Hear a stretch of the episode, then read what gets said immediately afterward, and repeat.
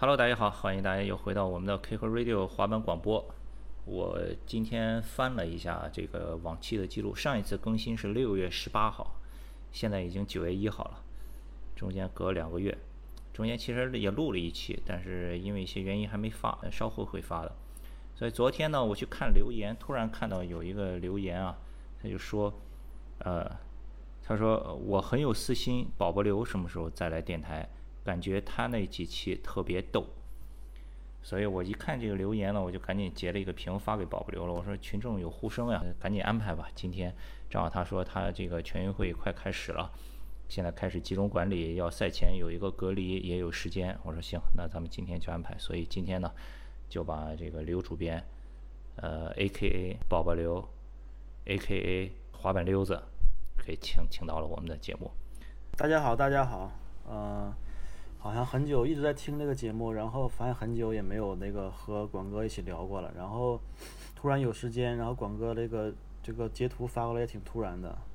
也很运气很好，刚刚好在隔离期间，然后进酒店里边入住这个酒店，还时间还挺充裕的，然后赶紧就约起来了。所以宝宝刘看了截屏以后一说，哟，这还是老听众啊！这一看，这是这这。暴露了年龄了，他那个那个人啊，那个那个人体重还没减下去吗？对，我说一下，这个留言的这个老听众的名字叫大黄，不瘦到一百斤不改名，希望你早日改名啊！我就喜欢这种有正能量的观众听众。行了，那咱们这个开头这个单逼废话了半天，先说说你最近怎么样吧？你这个隔离是怎么回事儿？全运会现在开始之前，所有运动员和裁判员都需要隔离管理吗？对，这不是刚从东京啊？不对。没有了，那个这个是那个奥运会这个结束了，然后紧接着马上就是 所有都在，所有人都在那个全力筹备这个全运会比赛，然后全运会比赛是九月十号、十一号，所有的技术官员就是裁判会在六号去比赛现场报道。那在之前呢，为了防疫需要，在各个这个自己所在这个省内。做一个集中管理，说是隔离防疫的这种隔离，但其实是集中管理。那既然说到全运会啊，然后呃，今年应该是第十四滑板第一次成为全运会的正式比赛项目，对吧？因为上一次的时候是一个。这个叫什么表演项目，还不是算正式的有金牌呀，有什么的？今年这个规格就不一样，就正式的项目了。你能不能简单讲讲今年全运会的一些情况？上一届全运会其实已经有滑板了，但当时是一个叫群众项目、群体项目，也不叫表演项目，但是就算非正式吧。然后这回滑板真正的成为一个竞技项目了，然后也是受到各个省的这个体育局的重视了，因为这个和其他的比赛。你能想到那些比较 大型项目、主流、主流、主要项目这样的比赛，就是级别是一样的。嗯，专业队啊，省的、省级的这样专业队都是很重视这个金牌的。就是你看训练也训练了几年，然后你、你也、你也大家可能知道，就很多滑手都已经，呃，进入了各个 体制内的这样的专业队，啊，专门去为全运会做训练。就是整个滑板这个目前在这个能参加全运会的这个滑手的圈子里边，实际上对他们生活应该造成很大的这个变化的。呃很多人已经开始，就是真正的开始严肃的生活起来了。哦，训练、饮食、训练啊、饮食啊，什么这些全都非常注意。就是其实他们已经是按一个真正的运动员来要求自己，就全都是备战这个全运会的。预选赛的时候参加那个资格赛，赢得资格，我记得是前十五名，好像是进入前十五名之后就有资格参加这个全运会的这个决赛。这个全运会实际上已经是一场，已经是相当于是几场资格赛下来之后的这个一个结果了。因为各个省的专业队，它本身也要选拔赛，自己的这个选拔，他们条件还选拔的要求是不一样的。等于选拔了一次，进入到省队，省队之后参加这个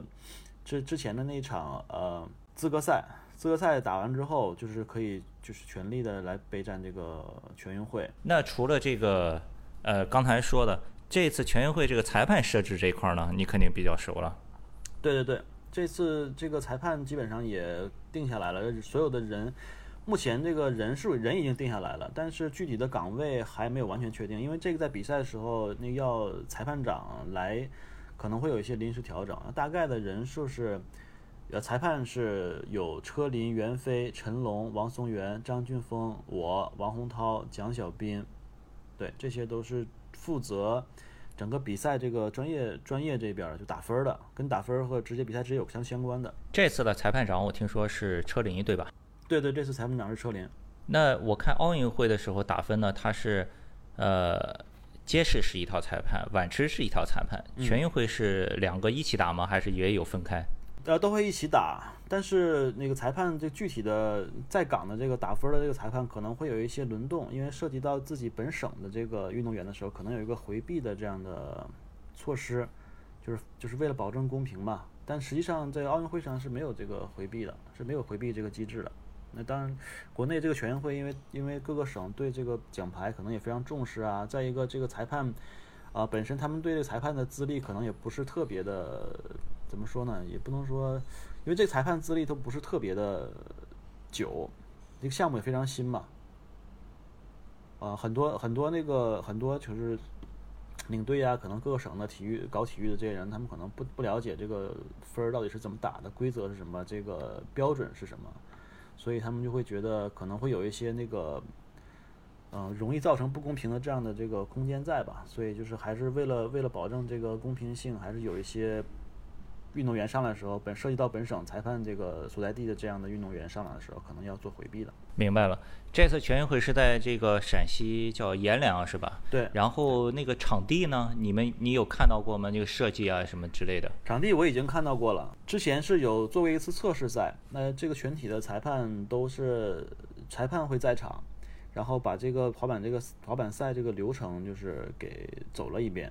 啊，当时就已经看到这个场地了。街市场地，街市场地相对来说，呃，现在这个时候可能可以可以说了已经，因为这可能涉及到一个保密的事情。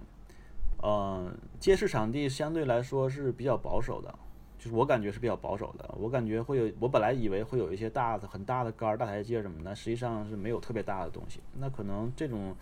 呃，这个可能就更适合这个。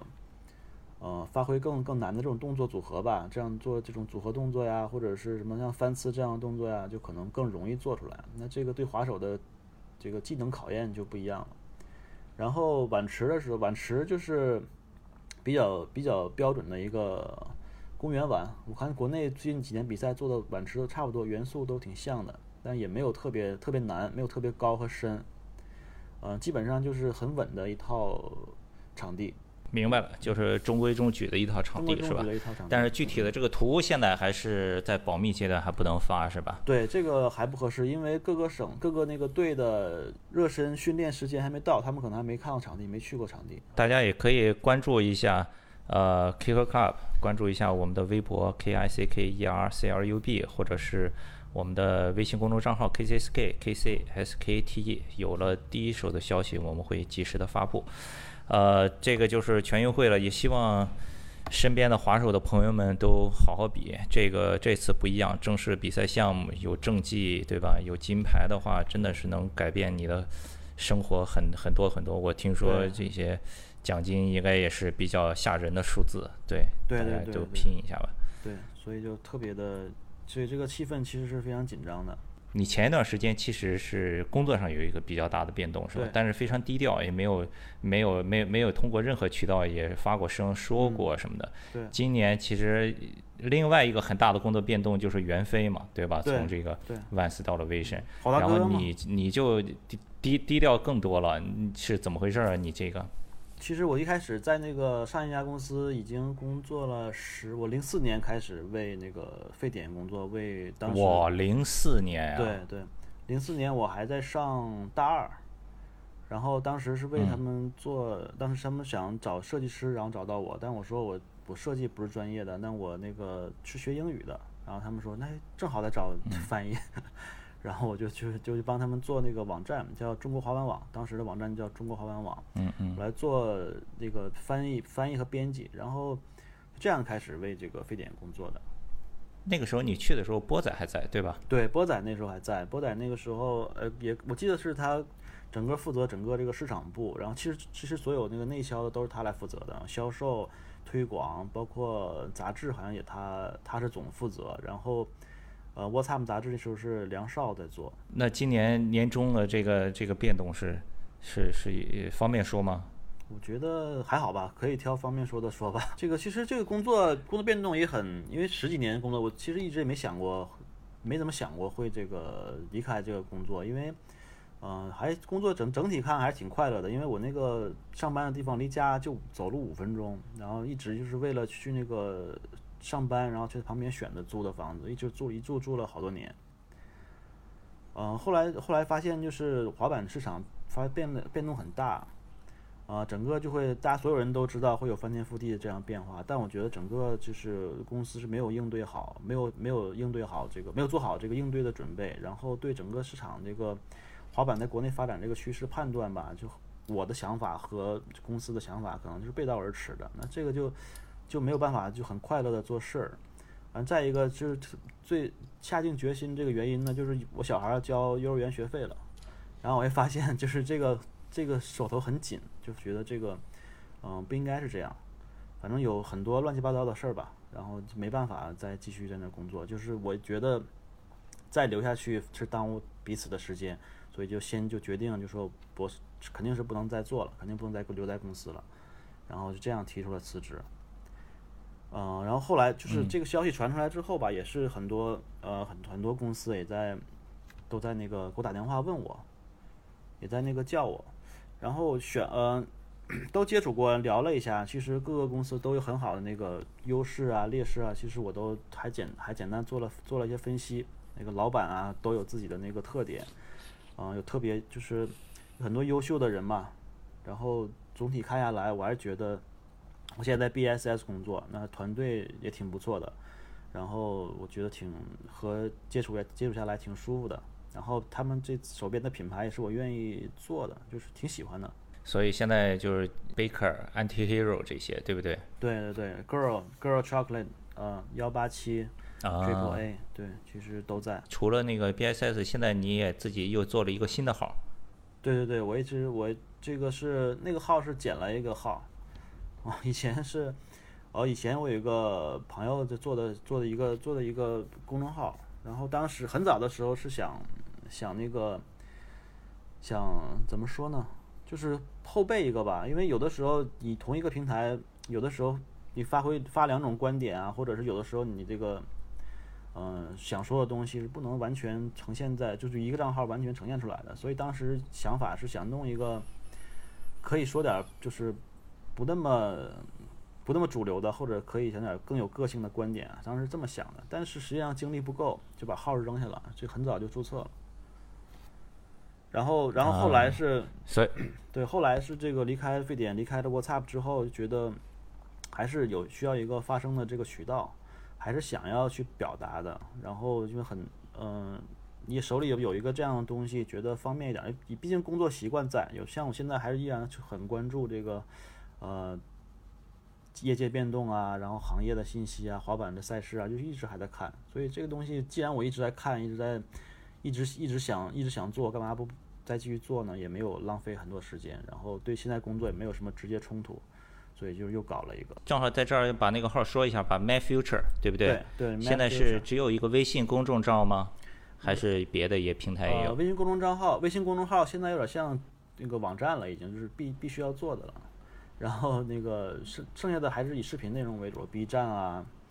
呃，抖音。对，现在这个 B 站啊，什么抖音啊什么的，是。现阶段几个最主流的这个平台了，对，所以大家听到这儿也可以去关注一下 My Future 疯狂的未来，对吧？好，谢谢谢谢。刚才又提到抖音了，那就开始咱们今天的正题吧。啊，这才是正题吗？说到抖音啊，老主编面对新媒体华丽的转身，这个溜子人设，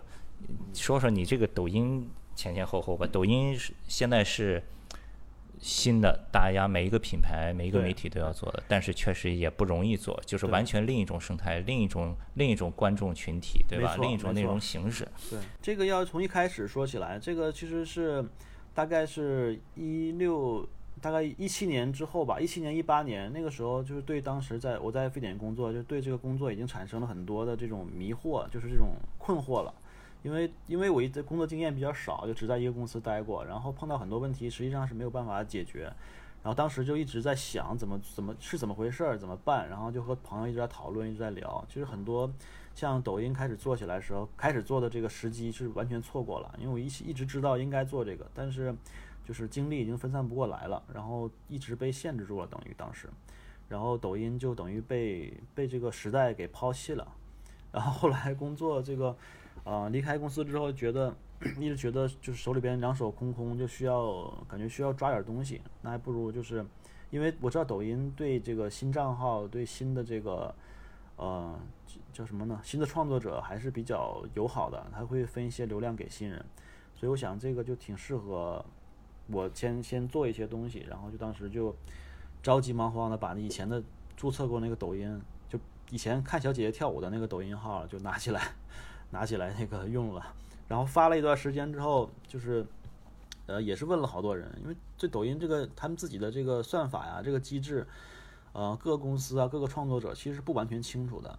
他们就各有很多自己的这种看法，然后有的说你要文案里边要写的要文案写得好啊。有的人说那个他们要把你放到什么流量池里啊，你需要怎么怎么做呀？就每个人每个人的看法，就感觉变成个玄学。你就是觉得好像是在在算命，就是你怎么做这个视频，每个人一套说法，每个人一套说辞，然后其实感觉都是在那个碰运气，感觉这个操作手段特别原始，大多数人。然后那个号我我论用了时间之后就发现，呃，流量上不去，就没有一直不推。然后我就觉我就就听说啊，当时听说是我那个号一开始是。呃，注册之后一段时间就没有发布自己的东西，就没有发布任何内容，一直在看，然后就把这个号的类型判定成了一个就是观众，就是就是一个贡献流量的人，所以这个号可能就是有很多人告诉我说我这个号就是用不了了，你这个号已经被判定了之后就已经把你相当于把你给隔离了，给你扔出去了，你在这个流量池里边就不会有你任何分到你任何东西，啊，这样我就紧急的又 又重新注册了一个号。反正损失也不是很大，因为那个号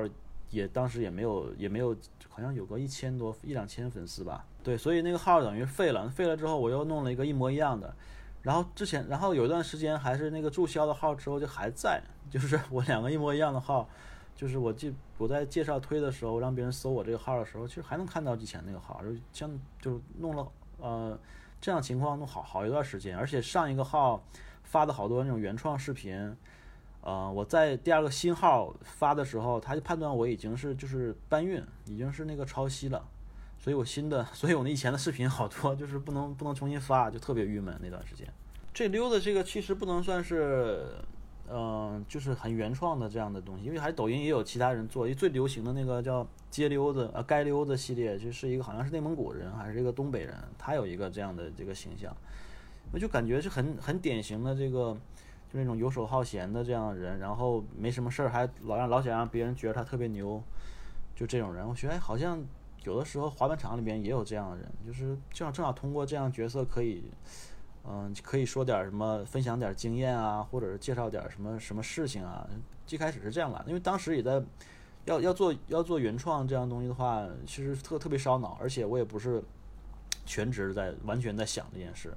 我还得就找人帮忙啊，然后自己抽空才能去才能去玩儿，然后就哎这个挺好的，我就把这个就他这个就该溜的这个东西就这样就想想象成了一个老老在板场混就喜欢滑板，但是又没什么能耐，然后还老想在这装逼，有这样的人，感觉有一部分就是我自己吧。这个就是呃源于生活高于生活，把把这个平时生活中的这些精髓归纳总结出来，这个我觉得其实特别难。就是你把它拍成抖音是一种形式，你比如说现很多滑板人都知道那个美国有一个漫画家玩滑板的叫 Henry Jones，对吧？他画的那个滑板小人儿，他也是把自己生活中平时滑板的一些故事就给他提炼出来，然后画成了几格的那种小漫画。对，滑板的人一看哇就很有共鸣，就是哎我我也经历过这个，但是呢，并不是所有人经历完了都能把这个东西提炼出来，通过另一种艺术形式表达出来，这个其实就是很难的，我觉得。对，这这个是这个挺难的，而且 这个呃，它这个形式就是做这个滑板板场溜的这个这个形式，其实也拍摄也更简单一点，不需要剪辑，只要不停的拍，不停的拍就行了，只要不停的对台词、说台词就行了。有些视频的话，还要不停的想这个镜头啊，怎么怎么给啊，然后怎么衔接啊，然后这才是最最麻烦的。一个小视频可能像抖音最受欢迎的视频长度大概就十几秒，但这十几秒的视频你要。拍很久很久，就是就那些专职创作者其实非常非常难的，我感觉我自己自己拍很多时候还是借鉴了很多这个已经流行的这样的形式，但是那些完全来自己来原创的，这样就特别我觉得特别牛逼。那些抖音的那玩家，那你那些分镜头都是自己想的吗？你像打个比方，你要去东京的那期那个十几秒的那个拍了多久？起码都要四十分钟起吧。哇，起码都要四五十分钟，就在那儿，就是要一直来回说的，就是要来回对，来回说。然后镜头就是镜头，一现在已经摸索出点经验了。像跟我一起滑板的几个人啊，什么坦克啊、强哥啊，就是他们经常会呃帮着，就是来来拍摄。这样就是大家有已经有个经验了。然后这个镜头问题，其实衔接问题什么都解决了。那我们只要把这个点子想出来，其实就进行的相对顺利了。这也要拍很久。我们在那个滨海板场的时候，经常会拍到那个。他们板场关了，灯要关了，然后我们还求他再开十分钟，开十五分钟，然后把那个拍完。呃，我还真没想到这个要拍那么久。那你的账号里面现在拍过的数据最好的、最受欢迎的一个是哪一个？那就是还是板场溜子的系列，就是微信鞋的这个第一条溜子，对吧？对要去奥运会了，是吧？对。那个我觉得就是因为奥运期间本身奥运自带流量，可能对对，你这个跟奥运沾边儿，然后他就系统给你推了一下，对吧？对，我也没想到那个会就是数据会好到那个程度，因为我这个完全以为也就几千嘛，可能也就是我以为就是平常的那当时不是五千多个赞，我记得。我以为那个就是正常水平而已，然后没想到那个就是 一下起来了，挺挺莫名其妙的也。但是雷欧的归来送滑板鞋，这个就又回到正常水平了，因为奥运已经结束了。那个我也带了“奥运”俩字儿了，但还是奥运应该没热度了。我在这个视频里面提到这个 vision 嘛，vision 嘛，这也是当时在那个也是和袁飞碰到碰到的时候，然后我说你怎么说？他说我说听说你换工作了，然后是是 vision 吗？然后说为什么？然后就感觉这不是和为什么为什么是谐一个谐音嘛？然后就说为什么为什么？啊，这样就把这个和感觉是想了一个这个 slogan 出来。现在还真叫叫开了，对，大家都开始叫这个，这成了一个梗了。对对对，然后我就，然后我还挺一直想做，就围绕这个为什么来拍一段的，就是一直在想。其实那个时候就已经是几个月前了，然后就就一直想做这个围绕这个为什么来来编一段，然后就是也是想到了，也是。就是，就基本的这个梗梗梗概已经想到了，就是当时拍的时候就顺手就拿来拍了。你所有的这些抖音视频里面有别的吗？一比如说背后的故事拍的时候很特别的，或者印象很深的什么的？有吧？还是就是有一条，就是 也是当时也是在十一月的时候，嗯，有一个就是叫什么，抖音上流行一个人叫山水哥，就是很奇怪的这种很诡异的情节，然后就是。拿着一一堆烟，然后就送人，然后就是什么来点人生。中华华子是那个吗？不是华子，不是华子，他送的好像是另外一个烟，叫什么黄黄什么烟，我我不抽烟，不太懂。然后送完之后，最后一个他就一个特别自己感动自己的这样镜头，慢动作，然后来点雪花什么的。